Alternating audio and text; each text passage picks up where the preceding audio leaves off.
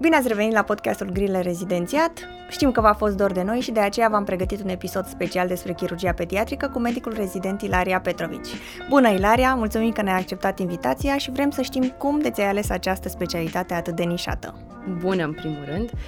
Păi, uh, istoria mea cu uh, cochetarea în chirurgie începe încă din uh, primul an de facultate, când habar n-aveam despre ce urmează să se întâmple în, în acești ani. Am mers de la început din primul, din primul an de facultate și am făcut foarte multe gărzi în clinici de, cu profil chirurgical. Am început cu ortopedia, în uh, primă fază, pentru că am un uh, mentor și un prieten foarte bun acolo, domnul doctor Capitănescu, de care îți povesteam mai devreme, care m-a învățat de la cum să învăț și până la cum să fac noduri și absolut, uh, absolut toți pași ulteriori. Iar alegerea în sine a chirurgiei pediatrice a fost uh, uh, pentru că s-a s-a mulat pe sufletul meu, ca să zic așa. La rezidențiat am avut uh, toate chirurgiile care îmi plăceau, uh, din, pe care le puteam alege, dar uh, în momentul în care am ales uh, chirurgia pediatrică, m-am gândit la inocența copiilor, m-am gândit la faptul că îmi permite să rămân eu copil. Îmi plăcea foarte tare și chirurgia toracică, dar uh, predominența asta a cancerelor pe mine mă întristează foarte tare, mă întristează de altfel și când o am la copii, dar uh, faptul că ei sunt atât de inofensivi și de jucăuși și uh, este mereu uh, atitudinea asta de grădiniță la noi, uh, pe mine mă, mă menține în limitele mele de confort și atunci uh, să aleg chirurgia pediatrică a fost cel mai la îndemână. Am înțeles, dar uh, cam din ce perioadă te-ai apucat tu să înveți pentru rezidențiat? Noi am fost uh, prima generație de sacrificiu, ca să zic așa. Noi am fost prima generație de compendiu și ne-au venit destul de târziu cărțile. Eu în anul 6 uh, lucram uh, intensiv uh, și la um, lucrarea mea de licență, pe care mi-am, uh, m-am, pentru care m-am trudit foarte tare și atunci... Uh, am început, cred că prin uh, uh, mai-iunie, ceva de genul ăsta, dacă nu chiar mai târziu. Adică a fost un an destul de haotic pentru noi. S-au schimbat cărțile, ne-au venit destul de târziu, a fost destul de greu. Uh-huh. Și punctajul pe care l-ai obținut la examen a cântărit? Uh, da, punctajul, uh, uh, punctajul a cântărit uh, în ce sens? Cu cât am învățat? Sau... Da, da, da. Da, nu, nu cred, nu cred. Nu, modalitatea de a examinare tip grilă pentru mine niciodată n-a fost una de ales. Întotdeauna mi-au plăcut uh, interviurile, întotdeauna mi-au plăcut discuțiile directe la masă cu medicul uh, care ne examina în facultate. Am și avut norocul să avem marea majoritate a examenelor din facultate de acest tip, de tip interviu și atunci um, am fost judecați la final printr-un examen pentru care nu eram pregătiți. Uh, sistemul ăsta de grile uh, și chiar vreau să punctez faptul că voi lucrați la site-ul ăsta extraordinar. Eu am o relație foarte apropiată cu studenții de la medicină și tot timpul e în drum uh, să facă exercițiu cât mai mult. Mi se pare un lucru fantastic pentru că, uh, nu știu dacă știi, dar acum UMF-ul a încercat să modifice structura examenelor și să treacă cât mai mult pe sistemul ăsta de grilă, cu care eu personal nu sunt de acord. Uh, îți povesteam și mai devreme, uh, consider că medicina nu înseamnă grilă, medicina înseamnă comunicare, comunicare în primul rând cu pacientul pentru care studenții nu sunt pregătiți la finalul facultății. Iar cu atât mai mult că se renunță la interviurile uh, pe care le dădeam în timpul facultăților, facultății la fiecare examen, este un mare minus. Uh, nu știu dacă um, vreun medic rezident a venit și ți-a spus uh, că mi se pare genial uh, examenul de rezidențiat. nu cred, nici mie nu mi se pare. Mi se pare că nu, um, nu cuantifică nimic din ce înseamnă de fapt medicina. Și atunci um, mi-ar fi plăcut să fie altfel. Mi-ar fi plăcut să fie altfel și mi-ar plăcea ca lucrurile în facultate să se desfășoare altfel. Eu uh, fac și voluntariat în UMF uh, de vreo 5 ani, ăsta e al cincelea an, și de asta sunt atât de apropiată de studenți și mi se pare că contează foarte mult să le uh, inducem atitudinea față de pacient și exercițiul ăsta este vital, pentru că ajungi în uh, prima zi sau în prima gardă din rezidențiat și nu știi ce te-a lovit. Și atunci. Zici că e voluntariat, dar în spate este foarte multă muncă depusă, implică este. un doctorat și foarte multe ore nedormite, probabil. Da, în, în primul an de rezidenția nu am dormit deloc. Wow. nu am dormit. A fost, uh, am avut noroc uh, să am parte de medici extraordinari pe care îi iubesc enorm. Um, fac parte dintr-o secție de bărbați și este foarte mișto să lucrez numai cu bărbați. Nu că aș avea ceva cu femeile, să nu fiu înțeleasă greșit, dar um, la noi este o atitudine de părinți și copii uh-huh. în secție. Fiecare, noi nu spunem că fiecare are doctorul cu care lucrează, fiecare are tăticul lui. Uh-huh. și atunci am avut parte de tătici foarte, foarte de treabă și foarte um, uh, răbdători. Și am ajuns într-o mare familie. Uh, poarta asta către rezidențiat mi-a fost deschisă um, și am intrat chiar într-o familie. Cu multă răbdare, cu mult sprijin, niciodată n-am fost criticată, niciodată n-am primit, um, nu știu, un sfat sau o morală ca pe o critică, pentru că au știut să mi ofere și e frumos. De ce crezi tu că specialitățile chirurgicale se iau la examenul de rezidențiat cu o notă mai mică?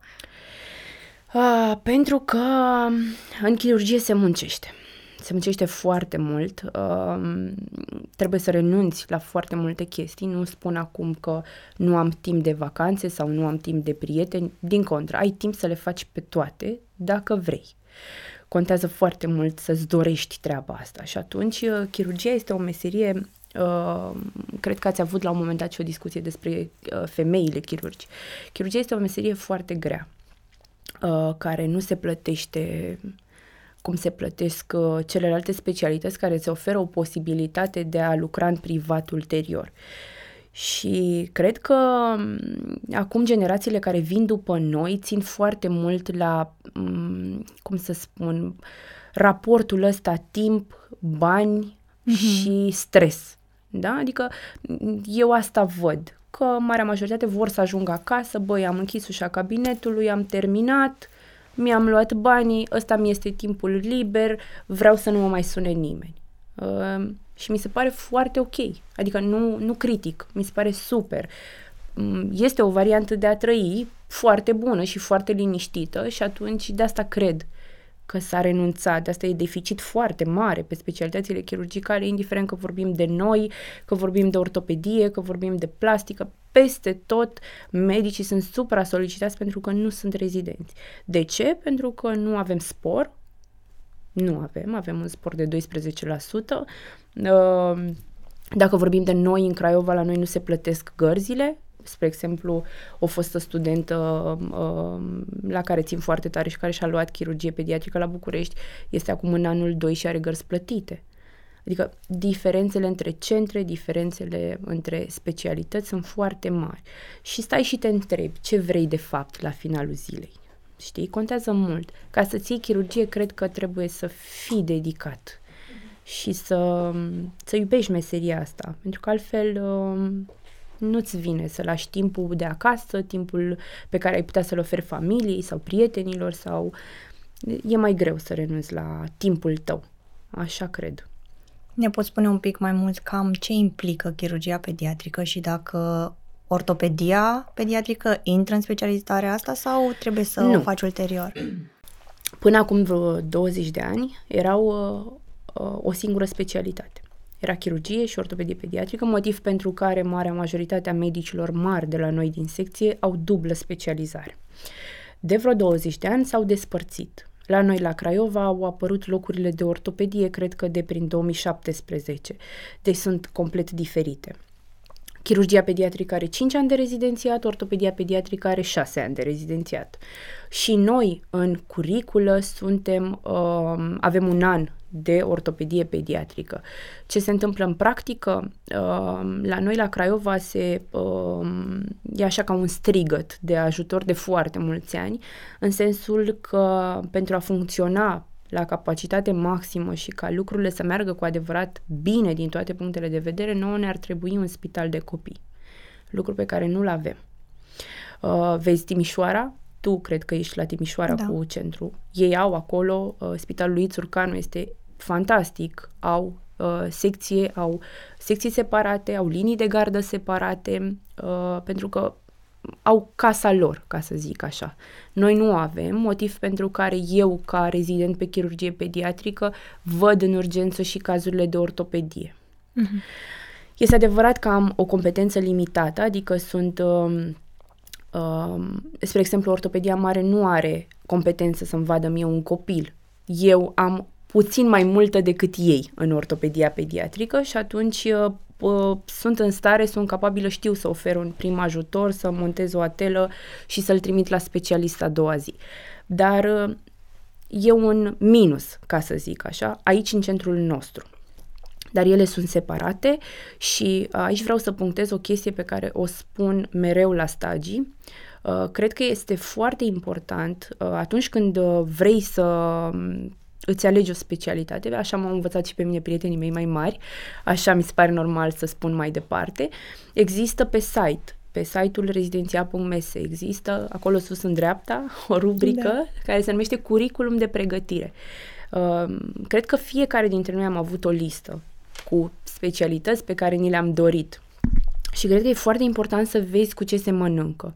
Adică acolo uh, ai uh, împărțite stagiile, ce trebuie să știi să faci în urma fiecărui stagiu de pregătire, ce înseamnă un examen de specialitate și ulterior unul de primariat, atât din punct de vedere al uh, textului pe care trebuie să-l scrii la examen, cât și din punct de vedere al examenului clinic practic. Și este un plus pentru că în momente de genul ăsta, cred că noi suntem cei mai importanți critici ai noștri și practic trebuie să te uiți în oglindă și să zici, băi, sunt în stare să fac treaba asta. De exemplu, dacă mai fi pus pe mine să fac o specialitate medicală, probabil că aș fi nebunit. Adică nu m-aș fi văzut făcând asta. Am nevoie de adrenalină, de activitate, de uh, cu asta mă hrănesc și așa funcționez bine. Și atunci contează foarte mult să își treacă în revistă și treaba asta, să vadă exact care sunt pretențiile și ce trebuie să știi propriu zi să faci. Mm-hmm. Pe o axă a dificultății, de ce crezi că se apropie mai mult chirurgia pediatrică de chirurgia generală sau e mai mult de migală ca și chirurgia plastică? Um, chirurgia generală, din punctul meu de vedere, este extrem de amplă. Eu, în fața chirurgiei generale, m-am simțit neputincioasă. Pe de altă parte, chirurgia plastică nu, nu m-a atras niciodată. În schimb, chirurgia pediatrică este complet diferită, nu o pot asocia cu ceva. De ce? Pentru că îmbină toate chirurgiile. Uh, cu ce se ocupă de fapt sau care e definiția chirurgiei pediatrice, noi operăm copii de la câteva ore de viață până la 16 ani în absolut toate chirurgiile, că vorbim de chirurgie plastică, că vorbim de urologie, că vorbim de marea chirurgie digestivă, chirurgia malformațiilor, deci uh, este extrem de, de migăloasă, dacă vrei, pe de o parte, dar și foarte amplă, cum este chirurgia mare. Bine din amândouă. Uh, știu că ai zis la început puțin de faptul că în primul tău an de rezidențiat nu prea ai dormit și da. am vrea să ne povestești un pic de ce îți mai amintești, cum a fost primul an de rezidențiat, cât de mult te-a solicitat programul și cum făceai fața. Mi-aduc aminte în prima gardă, am uh, ieșit în fața spitalului și tocmai se montaseră luminile la mari uh, pe... Era foarte târziu seara. Eram atât de obosită și mă uit și zic, Doamne, eu chiar lucrez aici. Adică a fost așa o revelație, m-am trezit într-un vis, pur și simplu. Măi, da, n-am dormit. N-am dormit pentru că mi-am luat și foarte multe responsabilități cum ar fi acest voluntariat în cadrul UMF-ului, cum ar fi doctoratul la care m-am înscris din primul an de de rezidențiat și îmi pare rău că n-am făcut-o mai devreme, pentru că puteam și mai devreme, dar nu știam. Uh, am aflat ulterior că te poți înscrie fix în perioada aia între licență și uh, startul doctoratelor. Mm, și atunci a fost, uh, f- au fost foarte multe lucruri de făcut. În primul an la doctorat ești obligat să mergi la cursuri, care sunt toate după masa. Uh, acum suntem în pandemia în care suntem, dar la noi gărzile sunt infernale, mai ales în perioada de uh, uh, iarnă, pură iarnă și plină vară, uh, de la ce vrei tu, accidente rutiere, căzături, uh, intervenții chirurgicale extrem de ample, este foarte mult de muncă. Și atunci era un cerc din ăsta din care nu reușeam să ies, iar în momentul în care am început uh, voluntariatul, uh, trebuia să stau noaptea să învăț ce urma să prezint a doua zi. Deci era extrem de solicitant și aveam niște emoții fantastice. Dar din nou mă întorc la faptul că am avut uh, îndrumători foarte, foarte buni. Adică m-au împins așa de la spate, era un fel de hai că poți, hai că poți, mă duceam, turuiam repede în cabinet, e bine ce am zis, e bine ce am făcut. adică erau, era fantastic, a fost uh, foarte, foarte frumos anul întâi, dar foarte greu, foarte greu. Cam cum arăta o zi din viața ta? Și cum arată acum? Păi, uh, acum e un pic mai liniștită pentru că este nebunia asta cu pandemia și uh, recunosc că noi la copii am avut cazuri de COVID, dar nu atât de uh, multe cum sunt la, în cazul adulților. Acum pot să spun că a fost liniște, parcă prea liniște.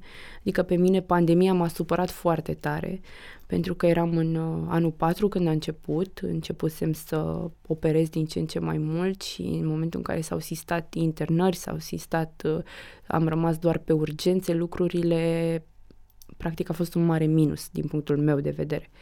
În anul întâi de rezidențiat, întorcându-mă în timp, Uh, ți-am spus, era un ritm foarte alert. La șapte jumătate eram pe secție, trebuia să văd rapid toți pacienții, să scriu toate foile, pentru că la opt și jumătate, de obicei ăsta e programul meu, la opt jumătate, nouă front serving copiii. Și atunci trebuia să începem stagiul până pe la 11 și era o perioadă în care nu mai aveam contact cu pacienți. Doar în cazul în care ne venea rândul la sală, întrerupeam stagiul și uh, mergeam să operăm. Uh, după gărzi, uh, în anul întâi, doamne, aveam gărzi, uh, țin minte și acum am, încă l-am acasă, aveam un carnețel de gardă, pentru că aveam și câte 12 internări. Uitam cum mă cheamă pe mine, dar aminte pe ei și trebuia să-mi notez nume, numele pacientului, vârstă, uh, diagnosticul și salonul, mă uitam salonul, deci uitam în ce saloane erau, nu-ți imaginezi. Și aveam listă noaptea, stăteam la 1-2 noaptea și scriam uh, analize. La asta, ecografie, să facă rază de control, să facă nu știu, și trebuia totul să-mi notez, bine, oricum sunt pen and paper, eu nu sunt, uh, nu pot să funcționez fără agenda, uh, dar trebuia să notez tot pentru că era foarte mult uh, volum de dus.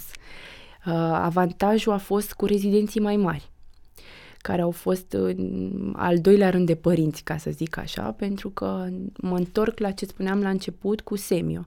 Semiomed, semiochir, înveți într-adevăr niște lucruri de bază, dar uh, ce le spun și studenților, până nu mergi într-o secție, nu ai de unde să știi la ce să te aștepți. De ce? Pentru că fiecare are bucătăria lui internă.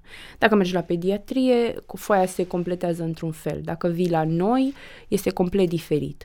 Și, practic, o iei de la zero, de la alfabet. Și a fost greuț. Câte gărzi este pus un rezident să facă și cam ce atribuții are el în timpul gărzii acelea? Păi, în anii mici, de fapt în anii mici, ca idee, ți-am spus că fiecare are tăticul lui. Uh-huh. Uh, și atunci uh, faci gărzile, numărul de gărzi pe care îl are medicul cu care lucrezi. În speță, la noi sunt patru.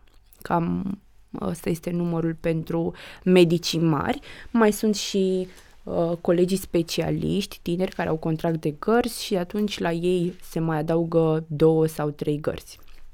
Dar Uh, media generală și cam constantă este de 4 gărzi pe lună. Ce atribuții ai, începând cu anul întâi, nu prea ești uh, lăsat așa de capul tău, mai mult stai, inspectezi, vezi care-i treaba. Eu am și prins o altă parte a chirurgiei pediatrice, în sensul că noi trebuia să știm cam tot când am intrat, adică um, începând uh, cu sala de operație unde trebuia să știi câte pense trebuie, absolut toți pașii operatori trebuia să știi mota ce ai nevoie în intervenția respectivă și imaginează să te trezești la jumătatea intervenției care nu știu ce pensă, că era nenorocire. nu că, nu că ne-ar fi certat, dar te simțeai prost că uitai.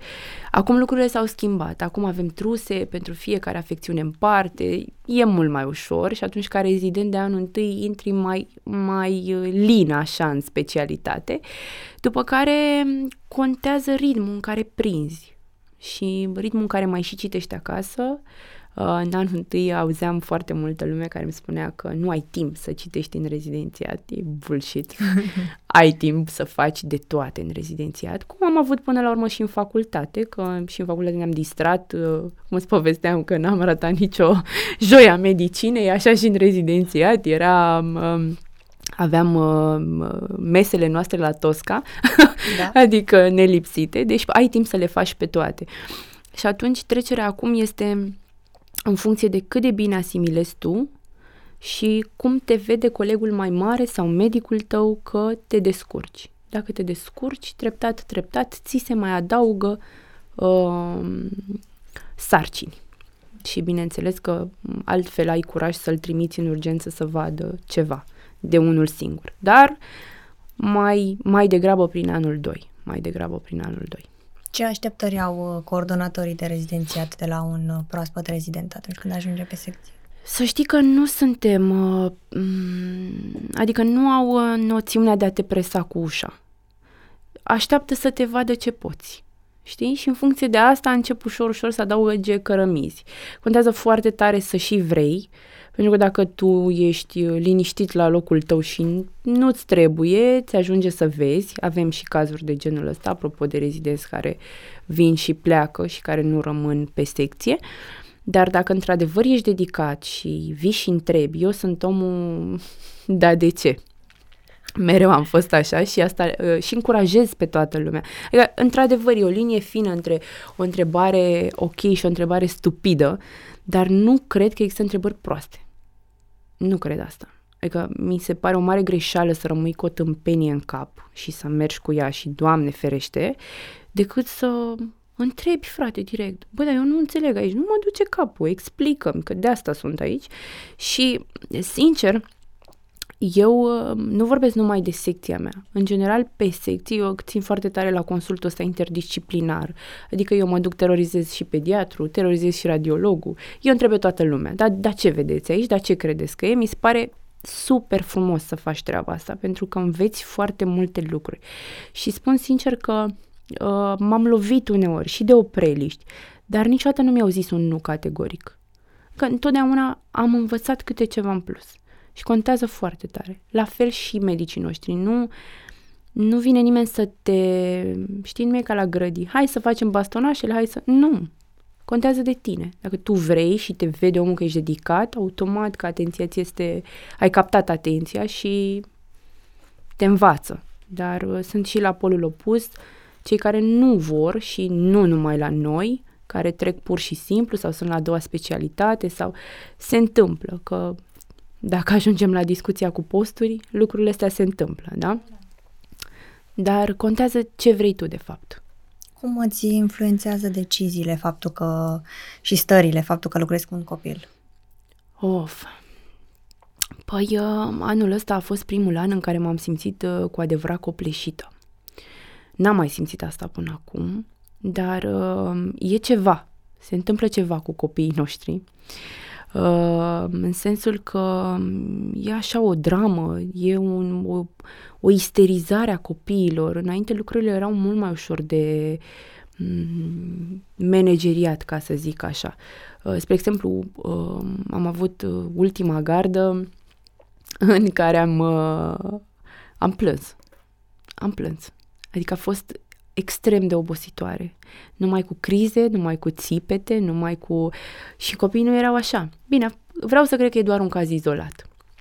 Dar ca stări ale mele, mm, eu mă deconectez de orice. Adică în momentul în care, uh, nu știu, am un telefon uh, care mă supără și imediat uh, mă sună din urgență să cobor să văd o burtică, de exemplu, uh, gata, mi-am intrat în rol. Hai să ne jucăm, hai să ne gâdilăm, hai să vedem cum e burtica, ce te supără pe tine, cum o cheamă pe iubita ta, este întrebarea care sau pe iubitul tău nu lipsește niciodată. Adică nu, mă detașez complet. Uh, mă și încarc cu energie de la ei, dar la polul opus sunt și zile din astea în care e greu. Dar bineînțeles că față de pacient nu ai nicio chestie, adică tu îți menții rolul de abracadabra, după care mai și plângi. Cum e relația? Cât de dificilă e cu părinții micilor pacienți? Uh, cred că sunt uh, cazuri și cazuri. Știi, pădure fără uscături nu există, dar în mare relația uh, relația e una frumoasă, adică știi ce se întâmplă, contează cum abordezi omul. Um, în mod normal, atunci când un părinte vine cu copilul la spital, vine pentru că este complet disperat, deci este înnebunit. Nu îl mai interesează nici cine ești, nici cum te cheamă, important e să-l faci bine. Ei, și atunci trebuie să abordezi um, de o anumită manieră problema și să uh, uh, îl calmezi. Adică sunt situații în care, uh, uite, să un exemplu, uh, se întâmplă un divorț în familie și copilul uh, mimează o afecțiune, da? O durere de burtă, o durere de mână, pur și simplu se preface. Se preface pentru că aduce părinții în, împreună în momentul în care el nu e ok. Și tu te uiți și îți dai seama că nu are nimic, adică Păi, nu e. Și atunci trebuie să știi cum să abordezi, să tragi părintele deoparte, mama, tatăl sau, da? Și să întrebi. Știu că este o întrebare delicată, dar există, s-a întâmplat ceva recent în familie. Adică trebuie să te mulezi pe fiecare caz în parte și bineînțeles să ai foarte multă răbdare. Pentru că nu am, nu am copii, dar este lucru pe care mi-l doresc cel mai de preț pe lumea asta și nu aș putea să-mi imaginez uh, cum ar fi să trăiesc o situație din asta disperată. Pe mine m-a învățat foarte tare și foarte multe chestii uh, modulul de psihopedagogie și chiar îmi povestea doamna psiholog, doamne, am râs teribil. uh, dumnea ei era uh, specialistă pe relațiile dintre părinți și copii, adică îți dai seama, psihologie pură. Și ne spune, zice, băi fraților, am ajuns cu fiul meu seara în urgență, în pijamale, uh, disperată, transpirată toată și țipam în triaș că e rău copil. Și în momentul că eu am plecat cu el cu febră de acasă, până am ajuns la spital, i-a trecut ăsta, că a stat la aer, n-am mai avut nimic, înțelegi? Și zice, am zis că nu mai vreau nici foaie, am zis, bună seara, mă scuzați, lăsați că plec acasă. adică din toată psihologia, și atunci mi-am dat seama cât de puternic e impactul. Știi, când ai copii nu-ți dai seama, nu trăiești chestia asta atât de intens. Dar uh, când un om cu atâta specializare și cu atâtea cărți citite de pe treaba asta, să-ți spună, băi, eram în halatul de baie, în papuci de casă în urgență și țipam că e rău copilul, iar ăsta era, n-avea nicio treabă, și revenise de la statul afară, deci wow. contează foarte mult, știi? Plus că niciodată nu știi pe cine ai în fața ta. Adică trebuie să te adaptezi la omul pe care, pe care îl vezi în ochii tăi. Și bineînțeles cu foarte multă răbdare. Contează mult. Care sunt uh, cele mai frecvente patologii și intervenții pe care le aveți? Păi, uh, în patologia de urgență sunt, uh, dacă vorbim de perioada neonatală, sunt malformațiile de tub digestiv cu precădere, sunt malformațiile renale. Dacă vorbim de um, cronici, vorbim de hernii, vorbim de criptorhidii, herniile super frecvente și la fetițe și la, la băieței. Cam astea sunt. Iar în ortopedie este traumatologia. Pe măsură ce copiii cresc, trecem de la simple contuzii, de la plăgi până la fracturi. Ce să spun, am avut un băiețel care și-a făcut tiroliană dintr-un copac în altul și a făcut dita mai fractură. Da, păi da, sunt foarte ingenioși, mă, sunt foarte, sunt fantastici, deci nu, îți iei uh, un vibe bun de la copii, chiar, uh, pentru că știi de ce? Uh, cred că um, tot timpul se pune întrebarea de ce nu chirurgie mare și de ce chirurgie mică. Mm. Pentru că mie nu-mi plac adulții. Adică îmi iubesc prietenii, îmi iubesc oamenii din jurul meu, dar nu-mi, nu-mi plac ca pacienți. Adulții te mint, adulții nu țin regim, nu și-a tratamentul, uh, nu sunt cuminți. Da? Copiii sunt cuminți, copiii sunt inofensivi, ei și dacă vor să te păcălească, tot îi prizi și atunci uh, nu există termen de comparație. Lucrurile sunt mult mai frumoase la copii. Am înțeles. Cum simți că te-a pregătit facultatea pentru specialitatea asta? E, adică ce așteptări, cum, ce cunoștințe trebuie să ai din facultate ca să... Mai trebuie să știi foarte multă embriologie. Foarte mult. Trebuie okay. să știi embriologie ca să poți să înțelegi niște mecanisme. Okay. Um, e adevărat că atunci când am început rezidențiatul am reluat toate cărțile. Adică dacă mă întreb cum a pregătit facultatea, m-a pregătit la momentul respectiv uh-huh. când am avut, da? Pe măsură ce anii au trecut uh, și m-am lovit de specialitatea în sine, eu cred că marea majoritate facem asta, o luăm de la capăt. Ne apucăm să mai citim niște procese, să mai citim niște anatomie, să revenim la embriologie. Adică, da, mi-a format o structură de, ca o gândire medicală. Am avut profesori foarte buni um, cu care și în prezent am relații extraordinare și pe care mă pot baza oricând. Eu am fost și foarte lipicioasă și întotdeauna am fost omul, da, de ce așa și nu invers. Și, da, cum să spun, n-am fost, știi că e, am mai zis o dată, e, e o linie foarte fină să pari prost. Adică trebuie să pui niște întrebări pertinente, să mai și citești acasă, nu să ai pretenția să-ți spună ăla din fața ta tot. Și atunci am creat niște chestii, niște legături care m-au format ca omul de astăzi, nu neapărat ca medic. Cred că asta mi-a făcut mie medicina. M-a învățat să gestionez situații și să am o gândire medicală.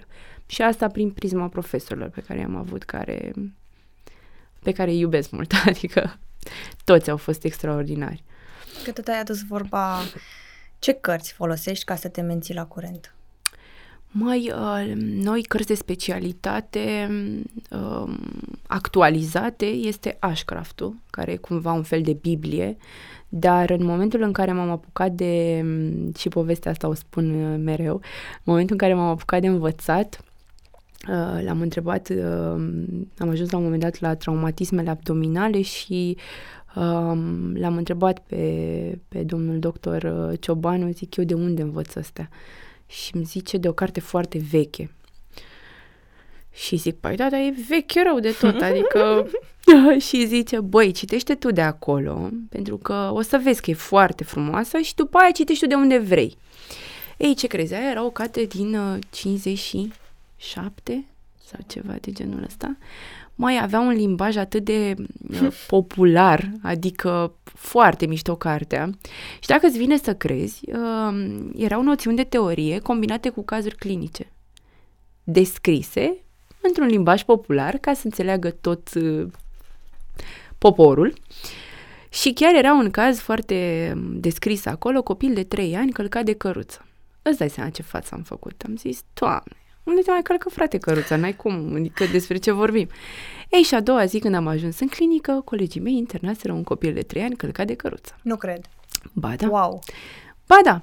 Și tocmai, bineînțeles că l-am sunat pe domnul doctor și îi zic, păi uh, da, ați avut dreptate, ce să zic, e foarte bine că mi-am ați spus să citesc cartea asta, urgențe pediatrice de, urgențe în chirurgia pediatrică de Vereanu. Este, este o, un monument istoric cartea aia, pur și simplu imaginează că am găsit-o printr-un anticariat prin Iași, dacă nu mă înșel, că eu sunt fan cărți vechi oricum. Și atunci baza trebuie să-ți o iei tot din astea vechi, da? Um, documentele actualizate, ți-am zis, este Ashcraft-ul, care e un fel de Biblie, care e actualizată mereu, mereu, mereu. Este extrem de scumpă, uh, nu cred că este vreo specialitate cu cărți ieftine. Este foarte, foarte scumpă, este în engleză și este foarte ok ca să te ții la curent. Și bineînțeles, Google Academicul pe care găsești absolut toate documentele noi și așa mai departe.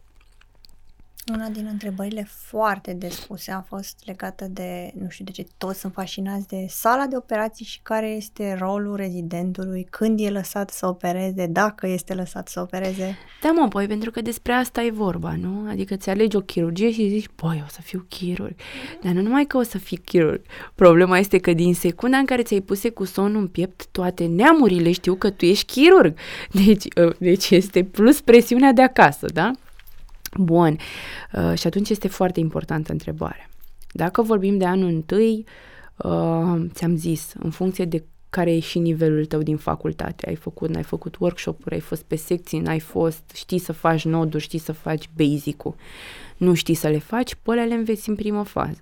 Da? Adică umpli scaunul, spătarul de la scaun de noduri, înveți instrumentarul. Spre exemplu, noi avem uh, o asistentă șefă la sala de operații care este, uh, cum să spun eu, uh, șefa tuturor instrumentelor, adică din prima secundă pe noi ne-a luat, hai să desfacem trusele, hai să vă învăț instrumentarul, ne-a dat materiale scrise, ne-a dat absolut tot.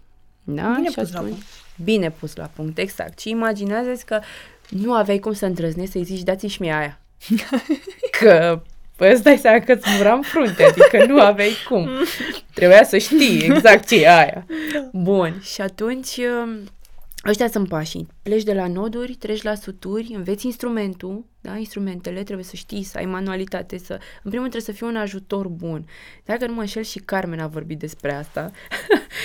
și uh, trebuie să fii un ajutor bun, dar trebuie să fii, cum să spun eu, cu ochii în foarte multe direcții. Trebuie să fii atent ce face și medicul, care sunt pașii de ce îi trebuie pensa respectivă, da? Că dacă eu dai așa că... Hmm, am auzit eu că numărul 4 e cohăr, e degeaba. Și atunci trebuie să fii cu ochii în toate părțile. Și treptat începi să faci intervenții minime, ca să zic așa. Uite, să-ți dau un exemplu, o simplă sutură în urgență. Sau um, unghie încarnată în policlinică. Da? Sau luăm la sală un chisinovial. Astea sunt lucruri basic, te descurci. Adică și dacă nu te descurci, suntem toți acolo, e ok. Cam așa începi. După care începi să deschizi o burtică, da? Uh, se complică lucrurile, mai stai deoparte, te mai avansează domnul doctor. Știi, este așa, ca și când ai învățat să mănânci. Uh-huh. Cam așa e chirurgia pediatrică. Nu se așteaptă nimeni de la tine să vii cu tot învățat, uh, inclusiv operațiile. Eu și în prezent am intervenții chirurgicale la care aștept să vină domnul doctor lângă mine și o scriem împreună. Sau um, eu niciodată n-am avut frica de a spune nu știu. Și mi se pare fantastic. Adică pe mine m-a ajutat foarte tare, știi? N-am părut nici uh, retardată, dar uh, m-a și ajutat, au venit mereu un ajutor. Atâta timp cât tu ai, uh, dai impresia asta că tu le știi pe toate și nu am pierdut. Adică n-ai cum. Și nu cred că doar în chirurgie, cred că în, în orice meserie ai fi. Dacă ești, pleci din start că băi, eu cunosc, eu știu, eu mă pricep, te-ai pierdut definitiv. Și tot timpul am avut uh, mâna aia de la spate, știi? Că sunt aici. Ce te-ai împotmolit, nu-i problemă. Că ne descurcăm, trecem mai departe, știi? Și contează, contează foarte mult. Pe de altă parte, uh, la noi și la noi a evoluat foarte mult chirurgia laparoscopică și în chirurgia laparoscopică pașii sunt mai mici pentru că este foarte grea și mai ales într-un pacient atât cu atât mai mult, este mult mai grea și uh, la fel, sunt aceiași pași. Începem treptat, trebuie să învățăm instrumentarul, trebuie să învățăm cum funcționează lucrurile și de ce funcționează așa. Orice lucru pus greșit poate să degenereze într-o nenorocire. Vezi arșii pe masa de operație și cazurile care au fost în țară și care se întâmplă, se poate întâmpla oricui. Și atunci nu e de joacă. Trebuie să încep cu pași mici. Uite, eu, spre exemplu, uh, în afară de workshop-uri, uh, nu am făcut mare lucru la paroscopic. Adică, da, un trocar, un ținut de cameră, care până la urmă, dacă te uiți în curiculă, sunt și ăștia, contează, trebuie să le îndeplinești, da? Faptul că ești uh, cel care stă la camera, la, uh, la cameră este practic e un paschet în intervenția chirurgicală, dar manualitatea în sine implică niște chestii fantastice pentru care te poți um, antrena în centre de training, în workshop-uri, dar pentru asta trebuie să vrei. Și costă foarte mult. Adică um, asta e iarăși un, dezavantaj. un dezavantaj, un mic dezavantaj. Dar uh, chirurgia laparoscopică oricum se face numai în centrele mari și mai ales în chirurgia și mai ales în chirurgia pediatrică, dar cu toate astea ăsta e viitorul. Adică trebuie să faci un efort pentru asta, indiferent că ești pe chirurgia pediatrică sau pe chirurgia generală. Bun, dacă tot am vorbit despre chirurgia laparoscopică, ne poți spune un pic cam ce competențe și supra-specializări există în chirurgia pediatrică? Um, acum, chirurgia pediatrică se încearcă așa um, să se împartă pe mai multe ramuri. De ce? Pentru că e foarte vastă. Există, ți-am spus, se îmbină practic toate chirurgiile adultului, se îmbină într-o singură specialitate la copil. Uh, probabil că ai văzut și la rezidențiat, a început să apară partea asta de gastroenterologie, a început să apară um, uh, urologie pediatrică există în, în afară, nefrologie pediatrică, încep să se dividă și la noi specialitățile. Ce poți să faci, spre exemplu eu care termin în curând, ce posibilități am, păi te poți supra-specializa, spre exemplu, pe ecografia de șold, care este extrem de importantă, uh, pe gastroenterologie pediatrică. Noi avem o mare lipsă din punctul ăsta de vedere, ne ajutăm mereu și mă întorc aici la consulturi interdisciplinare și ne ajutăm mereu cu colegii de la gastroenterologie în limita posibilităților lor, pentru că cu cât vârsta este mai mică a copilului, cu atât ei nu au aparatură adaptată la asemenea uh, volum al pacientului, ca să mă exprim așa mai plastic. Uh, te poți, uh, te poți supra-specializa, poți să-ți faci stagii în străinătate. Un alt mare plus eu îl văd este ăsta în rezidențiat. Uh, spre exemplu, eu am fost la un uh, workshop la Facultatea de Medicină Veterinară din București, uh, unde am făcut un workshop de chirurgie laparoscopică, am operat purceluși. A fost fantastic. Iar uh, trainerul nostru, Stert, uh, ne-a uh, propus să mergem să lucrăm uh, la dânsul în spital. Varianta către exterior este mult mai simplă în rezidențiat. De ce? Pentru că noi, chirurgii pediatri, suntem foarte puțini în toată lumea, nu numai la noi. Nu putem să fim foarte mulți, că nu avem nevoie de foarte multe resurse. Nouă ne trebuie anestezie specială, ne trebuie reanimare specială, ne trebuie sector de neonatologie, sector de terapie intensivă de neonatologie și atunci suntem uh, puțini și grupați. Pentru că ne trebuie un centru specializat. Și ni s-a oferit să plecăm Uh, la Bruxelles cu posibilitatea de a sta șase luni, un an, de a fi plătiți, de a ni se oferi cazare, dar strict în perioada de rezidențiat. După ce devii medic specialist, ei nu te mai primesc.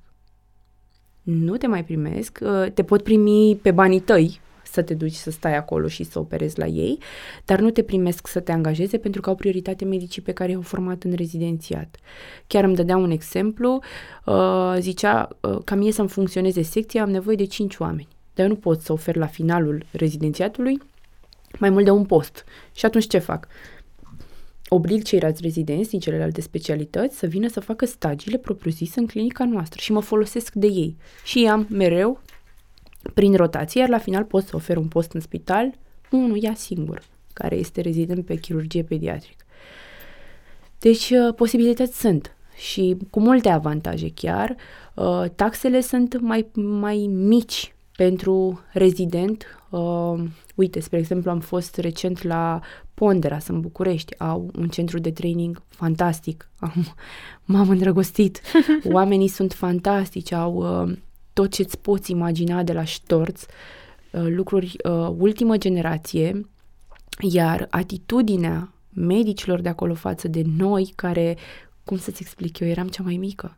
Hmm. Adică erau numai medici primari și medici specialiști care voiau să învețe să opereze la paroscopic, iar ei ne tratau pe toți la același nivel. Adică ei știau a doua zi ce nu mi-a ieșit mie ieri. Ceea ce mi s-a părut fantastic, adică au zis, păi stai că ție nu ți-a ieșit uh, ieri nu știu ce sutură, trebuie să reluăm. Adică mm, hai să-i montați aici uh, ce avea nevoie domnișoara doctor, să nu cumva să ratăm.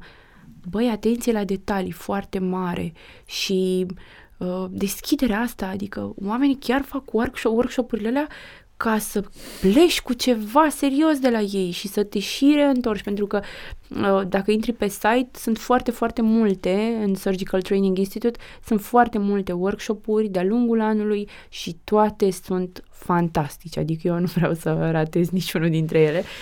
Și de atunci posibilități există.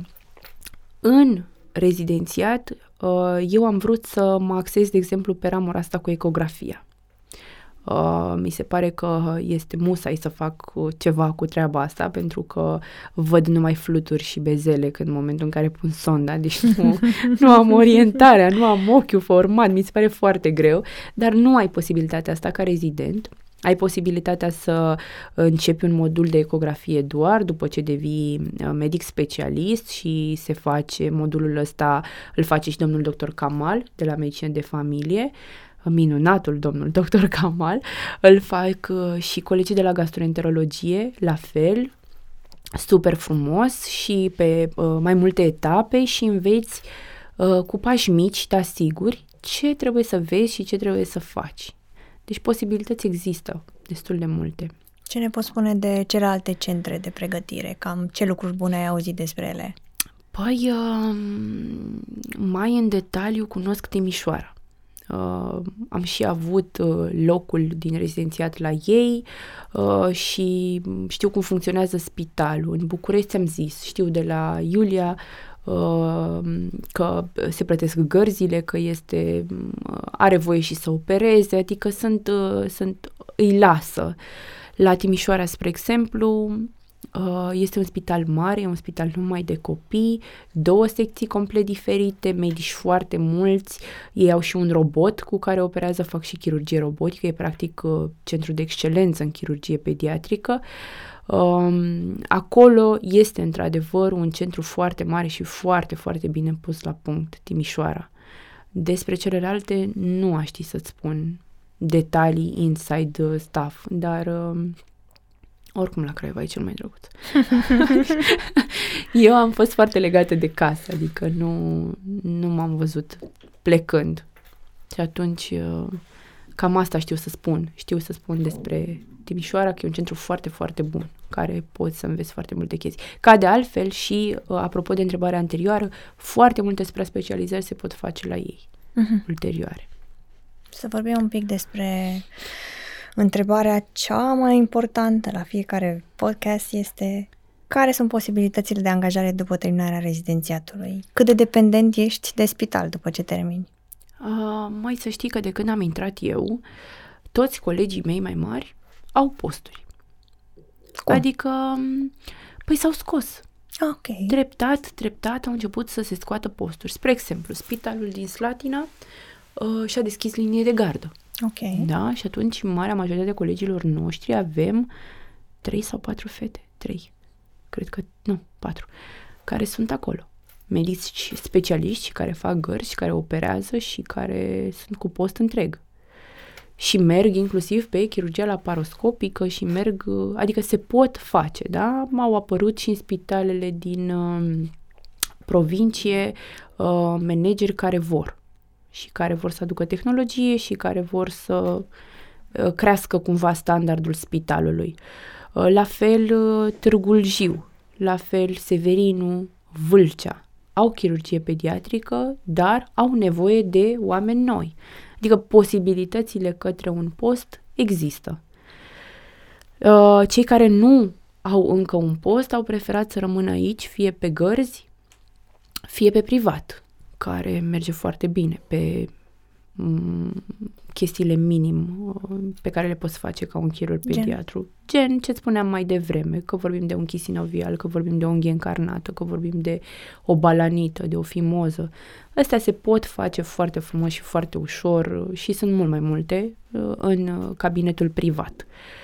Mai ales că acum a fost nebunia asta cu pandemia, deschiderea către privat a fost și mai mare pentru că lumea are frică și teamă de a veni la spital, ceea ce e complet de înțeles. Deci, posibilități există după, chiar există. Ce minusuri ai găsit în cei cinci ani ai tăi de rezidențiat? Um, nu știu. Îți place tot? Da. Adică... Wow, ești prima persoană. Ești primul invitat care zice asta. Da, da, adică nu am... uh, Da, repet, știi ce cred? Cred că am... uh, Cred că am avut noroc la oameni, știi? E că E bine să ai noroc în viață, dar cel mai mult e bine să ai la oameni. Nu știu, eu mă simt ca acasă. Nu simt mare trecere de acasă la spital, adică e altă pijama și atâta tot. Și nu, mm, poate mici nedreptăți, poate, Um, nu există numai lucruri frumoase. Există mici nedreptăți, există mici răutăți, există um, situații neprevăzute la care nu te-ai fi gândit. Adică, um, uite, îți dau un exemplu, uh, probabil că știi că mă ocup în perioada sărbătorilor de toată nebunia da. aia. Um, există anumite firme care mi-au cerut să fac poze. Da? Pentru că vor să, aj- să fie convinși că donațiile ajung acolo și că nu le iau acasă. Și uh, am fost foarte surprinsă într-o zi, a venit o doamnă asistentă și îmi zice, uh, le-aș cerut consimțământul părinților? Și zic, să ce? Că doar le-am adus cadouri. Păi uh, să le faceți poze. Zic, glumiți? Zice, nu. Uh, La fetița mea în uh, clasă a venit uh, Gazeta de Sud, a făcut poză că erau copii foarte deștepți, nu știu ce făcuseră la școală și un părinte a dat o judecată și pe învățătoare și pe uh, ăștia de la Gazeta de Sud pentru că i-au fotografiat copilul. Îți dai seama că nu mai nimeream să scriu un tipizat și am rugat toți părinții să mi-l semneze, că pentru că din dorința de a face un bine te poți, te poți trezi dată în judecat. Bineînțeles că nu am postat, unele pozele au fost postate inclusiv pe Facebook și am primit uh, acordul. Mhm. Deci chestii de genul ăsta, de birocrație, de, nu știu, numește-o cum vrei tu. Dar um, ca specialitate în sine, nu. Nu m-a dezamăgit. Nici nu are rost să te mai întreb dacă îți regreți decizia. Clar, nu, nu, după nu, nu. Episodul ăsta nu cred că există o persoană care... s- Nu, încă nu revin faptul că zici că nu există niciun Nu, minus pentru nu tine. există. Wow. Știi de ce? Pentru că ți-am zis, nu am fost certată, nu am fost criticată, nu am fost, cred că asta e cea mai mare frică a unui rezident, știi? Băi, să dai kicks, nu știu, că dai, se întâmplă, să greșești chestii și să fii mustrat grav, știi? Întotdeauna să ții minte să nu mai faci așa, adică asta era maximul, știi? Și când uh, mergi în ritmul ăsta și te lasă toată lumea și are răbdare cu tine, n-ai de ce să te plângi, știi? Că vezi în stânga, vezi în dreapta, că e mai nasol la alții acasă, știi? Deci nu, nu, cred că doar asta. Răutățile și pe aici, pe acolo, câte o nedreptate, da. Nu le bagi în seamă. Da. Suntem pe final. Ah, ce păcat. Da. Câte Și- emoții am avut. uh, Degeaba. Acum îmi pare rău. Acum îmi pare rău, Da. da, că se termină. Care ar fi sfaturile tale pentru viitorii medici rezidenți? Băi, um, re- le repet, probabil că copiii mei o să zică că sunt uh, o babă care trâncănește mereu. Deci să nu uite să se uite pe rezidenția.ms, să-și facă lista dinainte.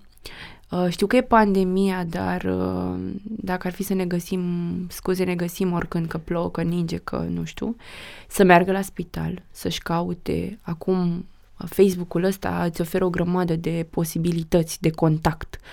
Uh, Nu știu, dai de un rezident care nu are chef într-o zi să-ți răspundă sau nu vrea, nu are disponibilitatea să stea cu tine ca student. Mai încearcă, mai sunt și alții. Caută mereu să afli ce trebuie să faci, cum se desfășoară, care e atmosfera într-o sală de operații, uh, îți convine, nu-ți convine, cum se pare programul. Adică m, e păcat la câtă informație avem acum, uite și voi câte informații oferiți prin ceea ce faceți, e păcat să nimerești într-o specialitate așa, căzut în cap. Da? Ăsta e, cred că, cea, cel mai important. Și doi, să-și facă uh, o analiză clară a ceea ce își doresc în viață. Știi că nu e nimeni de condamnat, nu sunt nici eu de condamnat că, uh, spre exemplu, vreau să am un copil, dar nu vreau să stau mai mult de trei luni acasă, că mi se pare că o să devin retardată. Așa mi se pare mie, e părerea mea. Ca de altfel nici la polul opus, când vrei să stai doi ani acasă, să-ți crești copilul, să-l vezi mergând și așa mai departe. Deci contează foarte mult să-ți faci o analiză a ta cu tine. Asta e cea mai important. Pentru că pe alții mai poți înșela. Da, pe tine e păcat de Dumnezeu, adică... Și mai am o chestie. Uh, noi terminăm la 25 de ani și ne pensionăm la vreo 65. Adică o grămadă de ani. Timp în care în anii ăștia vreo 12 ore le cam stai pe la serviciu. 10-12 în medie. Ei, imaginează să faci 12 ore pe zi ceva nasol. Ceva nasol pentru mine ar fi să dau cu sapa, de exemplu. Adică mi s-ar părea, îmi place și mie să grădinărez, da, să dau 12 ore cu sapa, mi s-ar părea nenorocire. Ei, și dacă mai mulțești cu 40 de ani, ce faci, mă, cu viața ta? Adică despre asta e vorba. Eu chiar uh, am făcut și, era și un desen, l-am găsit la un moment dat pe Instagram, cu anii și cu o acoladă între 25 și 65 de ani, în care îți spunea clar, mă, dacă în ăștia 40 de ani nu faci ceva cu plăcere, te stingi puțin câte puțin și ajungi să fii un om rece și acasă, să nu mai ai nicio bucurie, să nu mai ai nimic. Ori uh, de-aia mă întorc la chirurgia pediatrică. Pe mine mă încarcă cu energie pozitivă. Pot să fiu eu copilul ăla dâng de acasă, pot să... Uh, eu mă joc cu copiii cu baloanele, avem jucării, colorăm, desenăm. Adică mie asta îmi dă energie. Da? N-aș putea să mă descurc cu un bătrân. Adică, în afară de e de acasă, nu pot cu alții. Știi, contează foarte mult. Cred că asta e cel mai important. Da. Ilaria, ce pot să spun? Îți mulțumim că ai și acceptat eu. să vii aici. A fost o onoare și o plăcere să vorbesc cu tine. Noi toți te felicităm mulțumesc, pentru alegerea pe mulțumesc. care ai făcut-o. Se vede că o faci cu pasiune și că ai fost făcută pentru asta. Așa cred și eu. Cred că Dumnezeu mi-a ales drumul. Așa cred. Mulțumesc din suflet. Mult noroc la examen de specialitate Doamne și ajută. pe la viitor fel, poate mai colaborăm. Cu mare drag oricând. Mulțumesc pentru invitație. Vă pup din toată inima și mult succes în tot ceea ce v-ați propus voi de acum încolo, pentru că faceți lucruri cu adevărat minunate. Mulțumim! Vă pup!